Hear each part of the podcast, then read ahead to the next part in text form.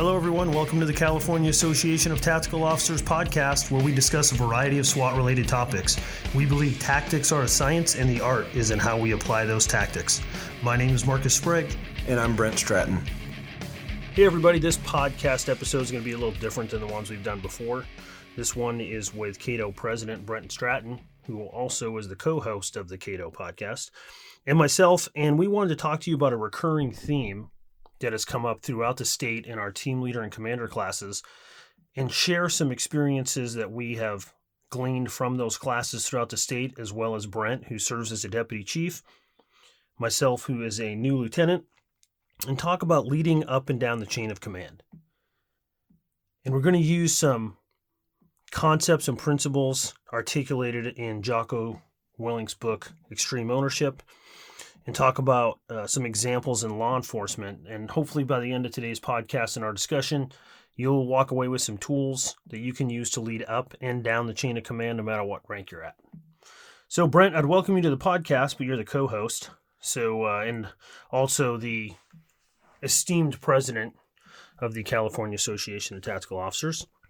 And so, talk to me a little bit about your passion because you are super passionate about this topic.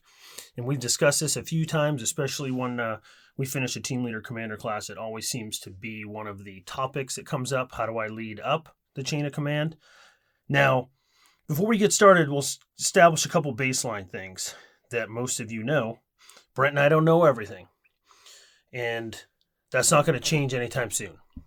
But we do have some experience and we do have a lot of information because of our relationship with Cato, learning from all of you. And we can learn from those who came before us. And so that's kind of what we wanted to talk about. Now, the majority of SWAT teams in the state of California and throughout the country are not full time teams, they're collateral teams. And good or bad, the trend in majority in the state of California is that a lot of those tactical commanders in those teams and people in that chain of command over a SWAT team do not actually have SWAT experience. Now, that's not to say that this discussion is about SWAT teams. It applies to K9 teams, drone teams, any specialized function where as you move up the ranks, you don't always have a choice of what you command. And so you do the best you can of helping those people below you. So keep that in mind during our discussion that you will always find yourself having a boss, even if you're the chief, and you will always find yourself leading someone below you. Even if you're an officer or deputy on your team, your TAC team, your K9 team, whatever it might be, you're, you're still a leader. And how can you lead down and up the chain of command? So, Brent, talk to me a little bit about your. Uh, you get real excited about this topic, so tell me a little bit about uh, why you absolutely you have this chapter printed out in your office. You've passed it out to dozens of uh, people you work with, and tell me tell me where that passion comes from about this topic. I think um, this is a topic that I really like because um, I am a fan of Jocko's, and like you said, we're not trying to steal his stuff and replicate it for for our own as much as you and I were assigned to read this book in the strategic leadership program that Cato put on. And in the entire book, there's a lot of really great takeaways from it. You can read it and look at it as there's some great stories about uh, SEALs and their service and, and the things that they do, which is cool. But I really wanted to glean the principles from it, which I believe transcend um, the military service. And there's some natural parallels with the police department, some of the things that we face. And all the chapters of the book, this was a chapter that really stood out to me. It was something that hit me uh, between the eyes and made me kind of look at myself and how I've viewed leadership in the past, how I viewed leadership from an officer looking up the chain. And then as I started to um, progress through my agency, and as I've progressed even through Cato, I'm finding that most organizations are exactly the same, and we have a certain perspective as we look up uh, the hierarchy, and then your perspective changes a little bit, and it's very easy to get caught up in the day to day and all the work that needs to be done, and you start looking at things from a quote unquote higher level. Um, just a differing perspective is all it is. And then I find that oftentimes with senior leadership there is a failure to communicate back down the chain, or there is a belief that you don't owe as much going down the chain um, as those do coming up the chain. And I see that that is a, a pervasive perspective as well. So I think this chapter, more than any in any other leadership books or anything that I've read, does a lot to really talk about the responsibility of the line level person or a supervisor or management going up, but the same responsibility that um, executive leadership and any kind of leadership does have going back down the chain. So um, this is a chapter that I, I, think really really articulates that pretty well. I also think that it has a good blend of topics in there on strategic planning, um, end state, commander's intent, which is something that um, I enjoy talking about. If you listen back a couple podcasts uh, episodes previously, where we talked to John Stanley, um, who retired from uh, the LA Sheriff's Department, and his uh, his thoughts on end state and uh, a lot of the different things that you and I have learned from Sid Hale regarding um, end state and and the use of that. That has been a principle that's really made a lot of changes in my life professionally as well as personally and type of person that I am that I want to be and you know my kids what kind of father I am what kind of husband I am and um, it kind of transcends some of the tactical world. So that's kind of why this uh, this chapter I thought would be a great topic for us to talk about. Agreed and it actually blends with our last few episodes right? If you if you look at talking to John Becker about uh, culture centric leadership you listen to John Stanley talk about his experiences at LA County Sheriff's and some of the problems we're having with civil disturbance response. In the last episode, where we discussed, uh, where Toby Darby interviews Jack Enter. And Jack actually talks about this topic in a different way. Yeah, but it all kind of culminates in taking responsibility for yourself, taking responsibility for your unit, taking responsibility for wherever you might be in that chain of command. So if we break down those principles, this is chapter 10 in uh, Jocko's book, Extreme Ownership. If you break down those principles, uh, Brent, how would you start that? If I would go in, into it, there's you know there's three main points um, that I take away from this chapter, and um, the the main portion that I got, you know, starting in there is really talking about understanding the plan and the, the strategic plan, and, and in it, you get into page 227 and Leif is talking about how he didn't fully comprehend or appreciate the strategic impact of all the different things um, that they'd done in the organization. You know, he he talked about how he had not done a good job of passing that information down the line and that's something I've seen in police departments. It's it's something that I've done myself, right? It's very easy to get caught up in in the tactics, in the movement, in that type of um, focusing on on the training and the technical um, competency that needs to occur and the technical expertise. Like that's important. We we expect our guys to have that tech, technical expertise to be able to perform and to be able to perform well. And that's what i see from um, from from tactical teams.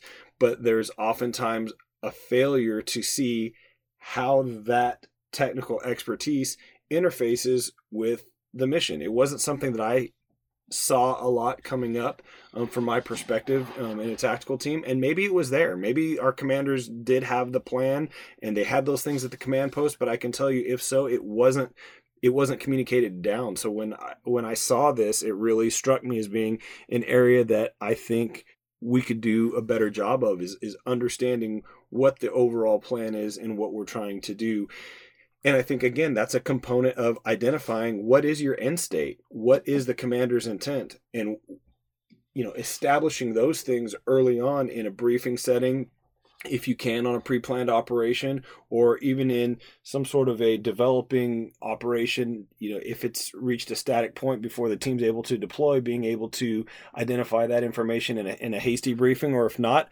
once everything is stabilized as the commander being able to get on the radio and identify what you know the end state is and what your intent is i think just starting to to do that you know operationally as well as in training scenarios or having those conversations is going to go a long way into helping your officers understand how their work fits in the big picture that you have there. And then really even taking it a step further and at a later time being able to understand how that fits in your overall departmental mission. That's not something that at least um, I, I, saw a whole lot of and is something that really sticks out to me as an area that i want to work and improve on in my own life. Yeah and you know keeping in mind that uh, and i'm someone will do the math on this and email me that I'm wrong, but 98, let's just call it 98% of the teams in the state of California that are SWAT teams or collateral teams.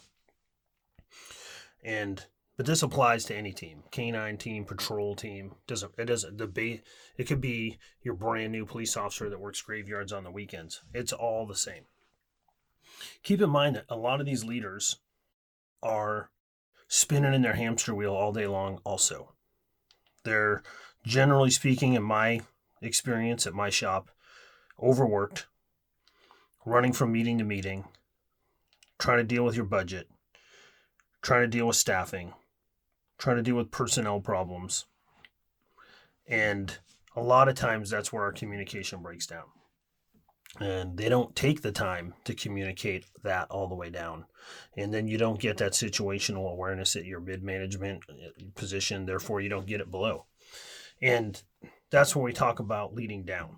Leading up is the same thing. You may inherit a tactical commander, as I have, who uh, in the past, who does not have any SWAT experience. You may have an entire command staff at your agency that doesn't understand what SWAT does, or may even have a bad opinion of your team based upon their experience with some of its members in the past or currently. And then it's your job to educate them and to bring them along so that they have that faith and trust. And Jack, actually, in his last interview for our podcast, the last episode, Jack talks about that of taking the responsibility. And if you are briefing someone, and Jocko brings this up too, and they have a lot of questions, then you failed to answer all the right questions. And you can't always blame them. You have to take some ownership on my next briefing will include that that content. Right. Yeah, man, and and so that's one area that I I think um, you know kind of spoke to me, and then it kind of bleeds into you know the next principle that they identify um, in the same chapter on like and you've touched on it a little bit about leading down the chain and and um, so there's a, a part that I underlined here and it talks about you know tactical level operators are rightly focused on their specific jobs and they must be in order to accomplish the tactical mission. They do not need the full knowledge and insight of the senior leaders nor do the senior leaders need the intricate understanding of the tactical level operators jobs. Still it's critical that each have an understanding of the other's role and it's paramount that the senior leaders explain to their junior leaders and troops executing the mission how their roles contribute to the big picture success. So they articulated it um, you know like way better than than we did but it's it's um a principle that I think is oftentimes missing in leadership. And like I said, you do um, a lot more than I do throughout the state and throughout the country in teaching a lot of these courses, but in being around team leader courses and being around SWAT commander courses and a lot of the conversations we have on a daily basis throughout the state with Cato members, this is one area that seems to be a common theme that other people see as being problematic in their agencies as well. So I, think it's it's we're all fairly similar in that regard. Yeah, and if you uh, you talk to Jack Enter, and he'll uh, he'll give you some examples of stuff uh, you know from the 70s, 80s, 90s, and and it absolutely hundred percent applies to right now.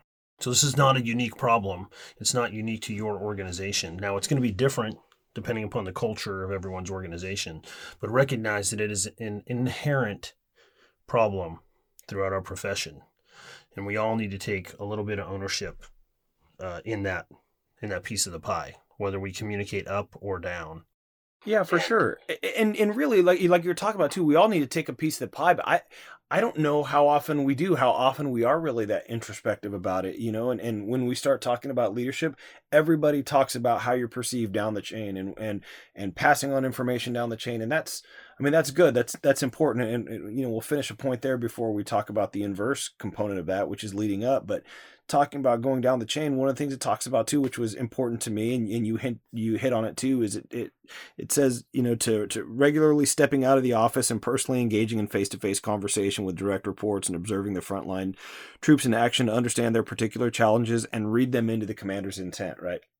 That makes me think, like you said, it in you, we can get caught up in budgets and discipline and meetings and the variety of different admin things we we do, but none of that stuff matters if we're not communicating with those who are actually doing the work and those who are the ones that are they're going out and trying to make uh, you know the commander's intent a reality. So I'm not sure how often that's happening on a day to day basis, and it's, it's okay to be a little bit removed. It's okay to have a different perspective. Like that's that's part of the checks and balances. That's part of what we need in order to be able to function.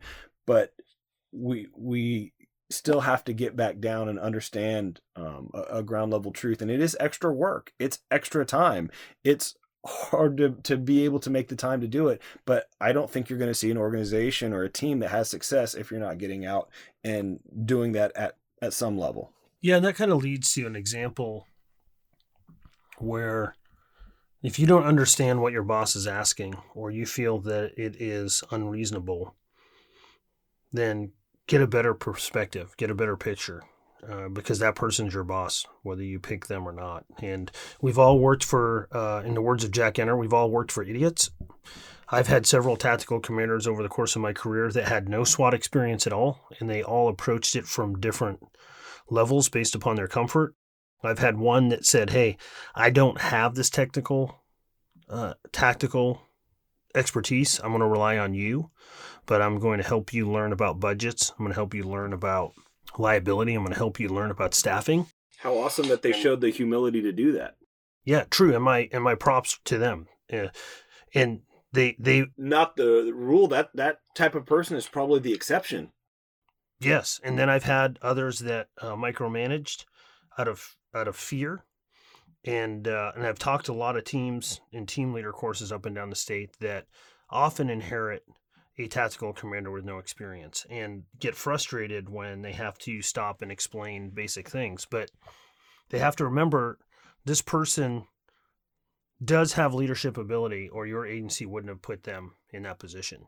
And a lot of times, unfortunately, and I'm, I'm not saying I agree with this, it doesn't really matter if I agree with it or not. These people will be placed in there to check the box to say they've done it and to gain that experience. And you're responsible for training these leaders in what you can do and what your capabilities are.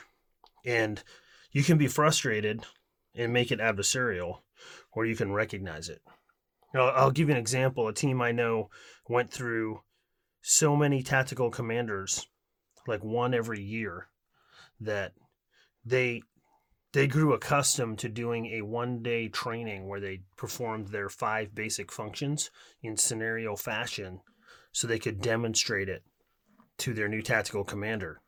And they would assign someone to be the tactical commander's handler and privately explain each of the missions as they watched the team perform their tasks in the in the order you know setting up containment setting or setting up long rifles setting up containment setting up a react team probing uh, the area you know doing that kind of thing on each mission and explaining why they did it how they did it what the radio traffic sounded like to put that tactical commander at ease and i thought that was pretty progressive to to do that so that you don't have to argue at three in the morning of why you may need to use hot gas or why you need to to perform whatever tactic it may be. You need to make them comfortable. Now, I would take that a step further and and argue that I would do that to your whole command staff, depending upon how big the agency is.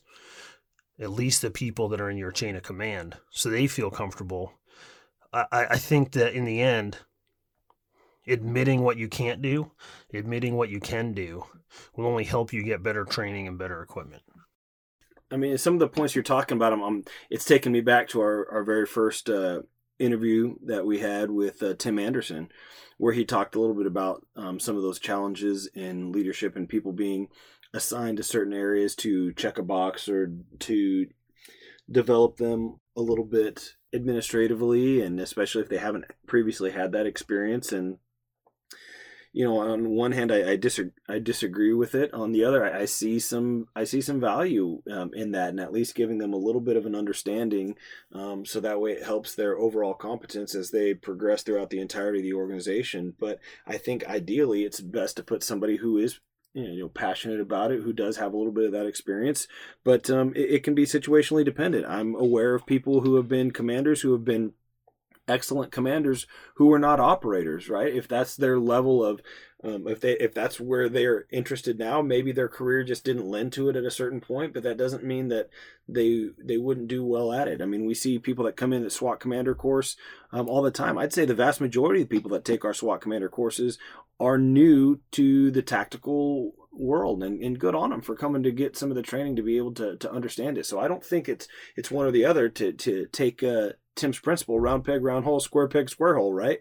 So it's it's not. It doesn't have to be one way, um, one way or the other. But this team that you're describing that put that training on. I mean, that is what bleeds over into you know our third point on this which is leading up the chain of command and that's not something that's talked about in leadership at all i'm not saying it's not discussed in any leadership books i'm just telling you none of the books that i've read have I seen that? And that principle has really stuck out and meant a lot to me. And that's the reason that I've taken this chapter and uh, you know I've photocopied it and sometimes throughout you know the last several years when people will come in they might complain about a certain supervisor in a certain area and we're having a conversation or a mentoring conversation i will take the, the copy of this and i will give it to them and i'll say read that and then let's come back and let's talk because there is a personal accountability in there to try and make your boss a little bit better. It, usually, the people that are the most frustrated are people that are uh, they're very passionate, they're experts, and their bosses don't have that same level of experience and expertise. So this allows you to be proactive in helping trying to shape that. Now, if you're that person and hopefully you have a boss that's humble like the, the, the boss you described and somebody who understands communicating down the chain and you have down the chain who's taking some ownership and being able to educate and communicate up the chain to be able to be, on the same page and speak the same language now we're talking about putting your team in an organ in a in a in a situation to be able to succeed you know operationally as well as administratively which is furthering the overall departmental mission. It's just it's it's a simple concept simple not easy i guess. It's a simple concept and maybe i'm i'm simple minded that it that it uh, i saw this and and, and it, it flipped a, a, light switch in my head but like anybody else i you know complain about your boss is an american pastime you know and and uh I don't know. That... Says a guy who's a deputy chief. Yeah, and just so you know, in case you were wondering, you are simple minded. I know it's true, man. Simple Jack all the way around. But but but uh, it is something to to to to think about. I'd be lying to you if I told you that I, you know, understood this and applied this all the way up. You know, I think uh, there's times that I did, but I, I wish I would have done a better job at it. I wish that.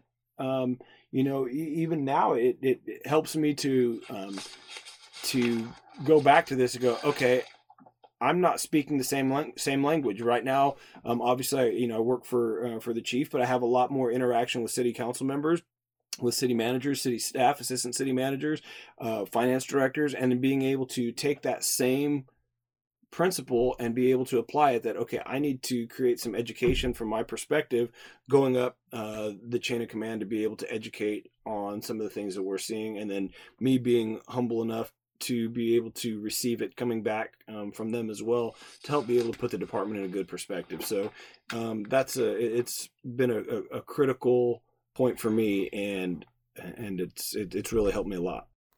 So going back to the book and then talking a little bit more about that. One thing that is easy to do when you build up uh, expertise and your leadership skills, maybe you're an informal leader, maybe you're a formal leader and have been assigned a team leader position on your team, or you're the senior canine handler. It, it doesn't really matter what team we're talking about. It's easy to think that because of your knowledge and expertise that you are you're irreplaceable. And uh, and you can argue with me in front of everybody right now if you want, but no one's irreplaceable. I agree. And one of the the machine will keep working, man. It might not be as good. Um, it, it might not be as great as you would do, but this machine will keep going. That's the beauty of working in the job that we do, right? It's something that's bigger than all of us. It's something that we all want to be a part of. But the flip side is something being bigger than you is just that. It's bigger than you. So it's I agree with you 100. percent And a lot of a lot of folks think that you're older than me based upon your looks, but I'm actually significantly older than you. Yeah, it's just that I'm I'm I'm bald and, and fat, and it makes me look older. Yeah, that's what it is. and uh, but I I totally remember being a rookie cop and watching a guy that I worked with when I first got out of FTO retire. And I remember watching him load up a cardboard box out of his locker, walk out the front door. And that was it. And someone else took his spot and the ship moved on. And so our, our job, no matter what rank we're at, is to make the ship a little bit better, row a little bit better, get our folks to row a little bit better, but understand that the ship will never be perfect. And if you focus on the fact that it's not perfect, you will constantly be disappointed Yeah, because it's run by humans. better not best, right? I mean, you know, they try to make it focus on making it a little bit better. We're trying to make it better, not just not just the best. And you know, whatever analogy or metaphor you want to use about you know rowing or uh, or you know moving the ball forward, uh, you know, pushing a rock up a hill, whatever it is, you know, we're just here to make things better within your department, make things better in your community.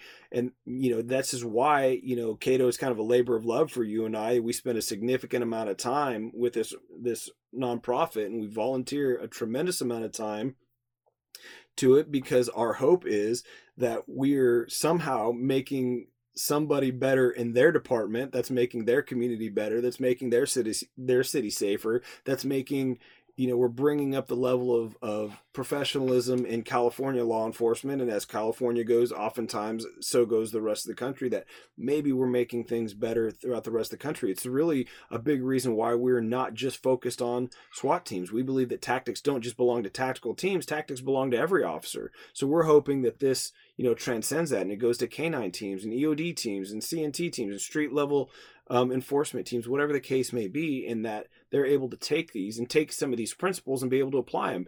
We're not talking about you know the the how to on these things. We're not given you know checklist We're talking about principles, and really a lot of things that we do, we highlight whether it's Sid's book, you know, Field Command, or we're talking about End State, or we're talking about Extreme Ownership, or we're talking about Jack Enter's book. The the common theme is that we're talking about principles. So if we, anybody can take these principles, figure out how to apply them in your shop, in your life, in your corner of the world, man, more power to you. And and really, what's been great for me on a lot of these areas is I find that it trans it transcends that. I, I, put it towards my personal life too. Like, what do I want, you know, my kids to be? And am I doing am I doing something every day to help raise them to grow up to be that person? You know, and uh, there are things that I didn't do with my older two that uh, I'm I'm doing with my younger two. I'm trying to learn to, to help to maybe try to put them in a position to to to be the type of uh, adults that I, that I'd, I'd like for them to be. So, well, props to Walker and Texas Ranger. I hope they're doing right. good. yeah, so it's it, I don't know, man. It's this is why it's a, a topic that I really dig, and uh, that's why I, I really like this chapter. So let's go back to the book a little bit. Talk about leading up. I want to read you this quote, and then uh, I want to talk to you about a principle that uh, I got to say I struggle a lot with I struggle a lot with, as a lieutenant, I have a lot more situational awareness of the organization. And as a deputy chief, you know, as the higher you go in the rank structure in your organization, no matter where you work, the more outward facing you're going to become. And uh, that's why everybody loves the rank of sergeant the most because you're out in the field with the troops and uh, you get the camaraderie.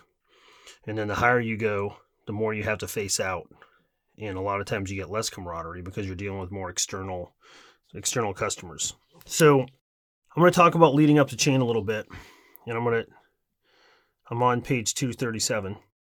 If your boss isn't making a decision in a timely manner or providing necessary support for you and your team, don't blame the boss. First, blame yourself. Examine what you can do to better convey the critical information for decisions to be made and the support allocated. Leading up the chain of command requires tactful engagement with the immediate boss. Now, I want to throw something out you, uh, at you about this. A lot of times, uh, and I was guilty of this as a as a rookie cop, and I've clearly promoted above my abilities already. So, uh, no one can really accuse me of being a sellout, but you would watch people promote up through the ranks and you'd be like, oh man, that guy changed. And now that guy's toeing the company line. That guy's a sellout. And he drank the Kool-Aid. And and I would argue that yes, we do work for those people. They're there. Uh, absolutely agreed. Um, those people are in your organization no matter where you are. Doesn't matter what you do for a living. But I would ar- also argue that some of that's a matter of perspective because I hope you change. If you're the same person you were when you started your job, then you've done nothing to educate yourself or improve your knowledge or situational awareness of where you're at. And so we have to give people that opportunity to change. And where the troops see that most is are you spending that time with them? Are you seeing what it's like in the trenches? And are you communicating that to your upper management, whatever that might be in your chain? And then are you communicating the situational awareness and the big picture back down? Now, right now, we're going through a horrible time of defunding the police. And uh, if your community's not going through being, uh, your agency's not being attacked, their budget being attacked, their training being attacked, then good for you because uh, I want to get it out to the troops who all want to change positions.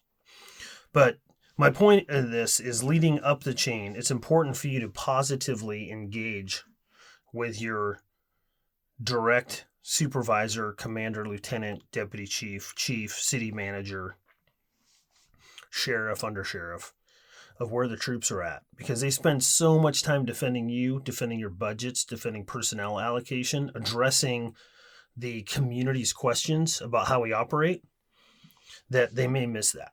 Now, in turn, going back down, it's important for us to share that situational awareness with our people. And and I'll give you an example. A lot of people don't know what their chief or sheriff does. And they see them as a political figure and that they forgot where they came from. And sometimes that's true.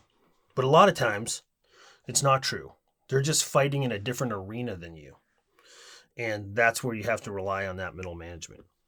Yeah, and and like we talked about, and the bosses can do a little bit better of taking some of that time away and you know or creating the time in their schedule to show up and ride. Don't just show up at ceremonial events, you know. And this is I'm, I'm talking to myself here. You know, don't just show up at briefing once a shift and give a briefing and call it good. Like, at what point can you get out for a little bit, a call or two, uh, an hour or two, um, and and at some point get there and have some of that communication to help help clue them in, help dial them in on, on what exactly it is and, and what's going on. I think it's really really healthy for an organization for um, for those type of things to happen. And you know, um, one of the things that I like there on on uh, you know that page 237 that you're talking about talks about leading up the chain takes more uh, savvy and skill than leading down the chain because leading up the leader cannot fall back on his or her uh, positional authority.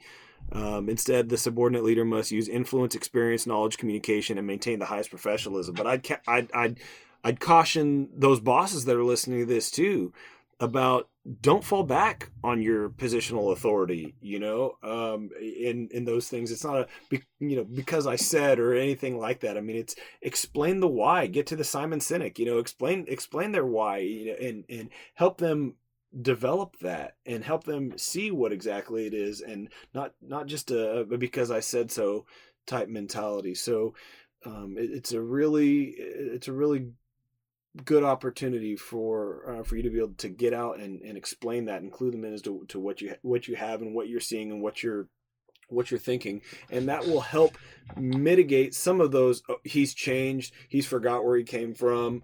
Um, you know, the the perspective does change a little bit, and uh, the perspective does grow um, a, a little bit. But it's also good to get out from behind a desk and realize that um, that's not the reality in the vacuum from which uh, decisions are being made by our officers right now. You know, most people that are in command these days never wore, uh, uh, um, you know, a, a, camera. They might have different uh, property booking procedures. There might be different reporting systems. They may not have done any RIPA entries on their own.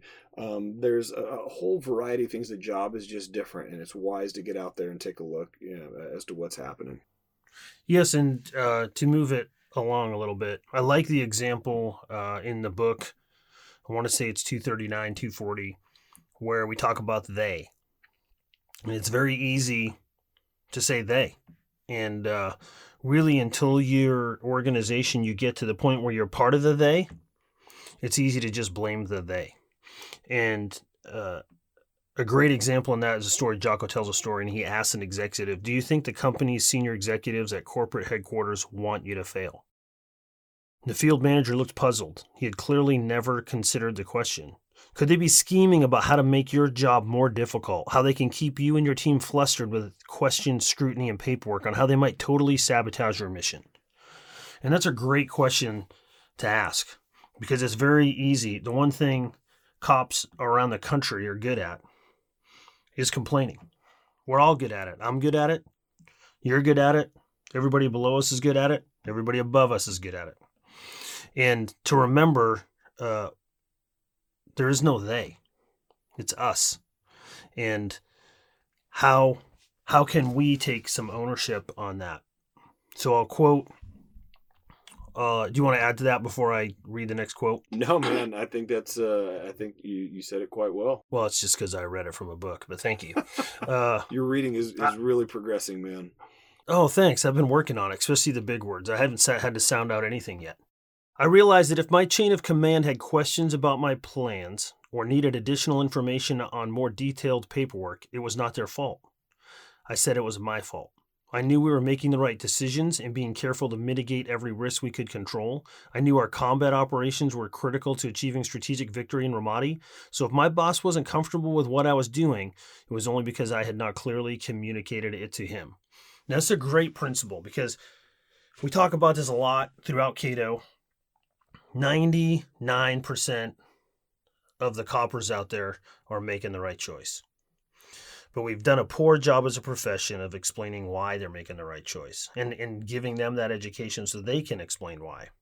And uh, if you look at this, if you're getting a lot of those questions, you got to ask yourself should I have taken time prior to this? And what can I do after this event to educate my direct report on what we're doing to make them feel comfortable? Because if they're not comfortable, they're not going to say yes. And so either you're doing something wrong or they don't understand something you're doing. And either way, there's some ownership there. Now, it's not all the subordinate's fault, and I'm not trying to say that, but you can only control yourself. So take ownership of your part and do your best to meet those people halfway.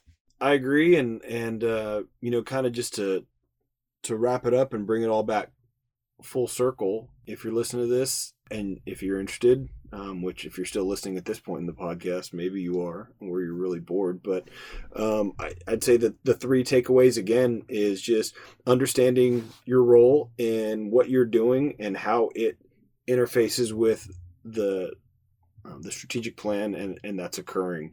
If you are in a supervision role, make sure you are relaying that information back down the chain of command that you're getting out from behind uh, your desk and your chair and you're getting to some uh, line level troops to be able to help relay that information um, and clarify your end state and your intent as to what it is that you want. And for any of us um, who have a boss and we all do you know working as cops and whatever rank we are make sure that you're being able to take this information and you're you're taking the responsibility um, upon yourself to be able to communicate information up the chain of command to, to educate um, your bosses. So there's a lot of stuff that's out there that you can look at uh, leadership wise. This is a great uh, great book, and uh, it was just really one that uh, that kind of helped clarify a lot of things in my life. And so I hope it's uh, hope it was uh, was helpful for you too. Thanks, Brent. Hope you guys enjoyed the discussion. Please feel free to shoot us an email with any feedback, especially if it's nice. Don't forget to rate the podcast. And if you think the stuff we're doing is valuable to you, please share it with a friend. Brent and I uh, do not get paid to do this podcast, which is obvious if you listen to it. But uh, we do want to support Cato as uh, best we can as we try to improve the organization. We got a lot of moving parts going on right now. Uh, hopefully, we'll have some more updates for you as we all try to survive 2020. Thank you for listening to the Cato Podcast. To become a member of Cato, check out our website at catonews.org. If you have a topic suggestion, please send them to podcast at catonews.org. If you enjoyed the show, please share it with a friend and rate us on the platform of your choice.